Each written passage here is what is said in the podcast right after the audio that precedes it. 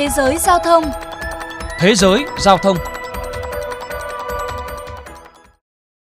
Thưa các bạn, trong vài tháng trở lại đây, du lịch toàn cầu đang có một vài dấu hiệu hồi phục chậm chạp khi tỷ lệ người được tiêm vaccine toàn cầu tiếp tục tăng. Các đường bay chặng ngắn đang dần phục hồi và đường bay chặng dài cũng bắt đầu có những dấu hiệu tương tự. Singapore là một trong những quốc gia đi đầu với những nỗ lực khôi phục ngành hàng không và du lịch. Theo dữ liệu của Our World in Data, tính đến ngày 26 tháng 8, gần 74% người dân Singapore được tiêm đủ liệu trình vaccine.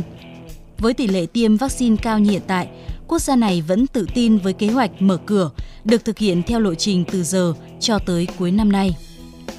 Mới đây, chính phủ Singapore cho biết từ ngày mùng 8 tháng 9 sẽ bắt đầu triển khai luồng vaccine hành lang du lịch đầu tiên với hai quốc gia là Đức và Brunei dành cho người đã tiêm vaccine. Theo đó, tất cả những người đã tiêm vaccine đầy đủ, khởi hành từ Đức hoặc Brunei có thể nhập cảnh Singapore mà không cần cách ly. Tuy nhiên, vẫn có những quy định mà người nhập cảnh cần tuân thủ.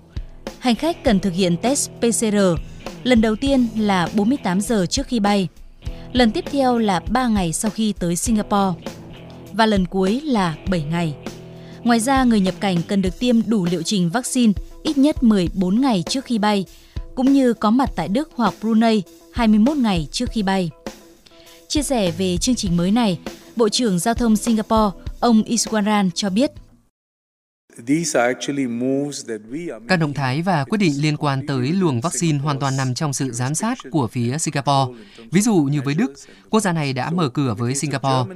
Và để đáp lại, chúng ta cũng thực hiện điều tương tự, nhưng bổ sung các biện pháp an toàn.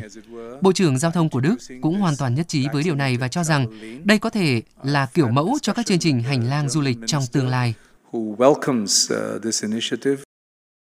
Sau khi chương trình được công bố, Số liệu từ Expedia, website du lịch trực tuyến hàng đầu của Mỹ cho thấy số lượng tìm kiếm các chuyến bay tuyến Singapore-Đức tăng gấp 10 lần, với tuyến Singapore-Brunei tăng gấp 3 lần. Tuy nhiên, có một vấn đề mà các hành khách cần chú ý, đó chính là chi phí. Người nhập cảnh sẽ phải trả phí cho các xét nghiệm PCR được thực hiện vào ngày thứ ba và thứ bảy ở Singapore. Bên cạnh đó, họ cũng phải mua bảo hiểm đi lại với mức tối thiểu là 30.000 đô Singapore, tương đương hơn 22.000 đô la Mỹ cho các chi phí điều trị y tế và nhập viện liên quan đến COVID-19 trước khi đến Singapore.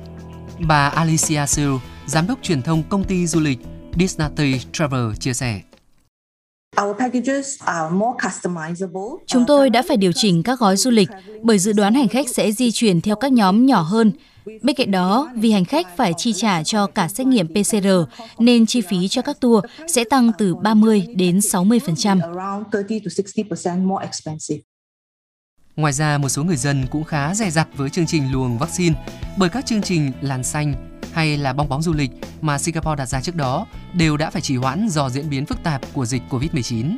Anh Wong Kang Wang, 32 tuổi, người Singapore, đang làm việc tại Đức Dịch Covid-19 đã khiến anh không thể trở về Singapore để thăm gia đình trong 2 năm trở lại đây. Trước chương trình luồng vaccine được công bố mới đây, anh cho biết dù bản thân rất phấn khích nhưng anh vẫn chưa muốn đặt vé máy bay. Gia đình tôi đang rất mong tôi trở về, nhưng hiện thì tôi vẫn chưa đặt vé máy bay bởi tôi phải đợi xem tình hình sắp tới như thế nào. Tình hình dịch bệnh vẫn đang rất phức tạp và có thể chương trình luồng vaccine sẽ phải hoãn lại. Ông Iswaran, Bộ trưởng Giao thông Singapore chia sẻ rằng ông hy vọng người dân sẽ thông cảm với những chính sách hiện tại bởi việc mở cửa đi lại cần được thực hiện hết sức cẩn trọng. Trong lúc này, việc chúng ta áp dụng chậm nhưng đúng sẽ hiệu quả hơn là thực hiện một cách vội vàng. Những kinh nghiệm thu được trong thời gian này sẽ giúp chúng tôi thực hiện các giai đoạn sau một cách tự tin hơn.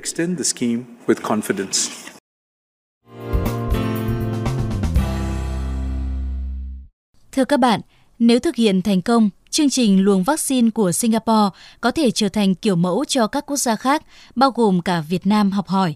Tuy nhiên, Việt Nam cần đạt tỷ lệ người dân hoàn thành liệu trình vaccine ở mức cao nếu muốn áp dụng mô hình này.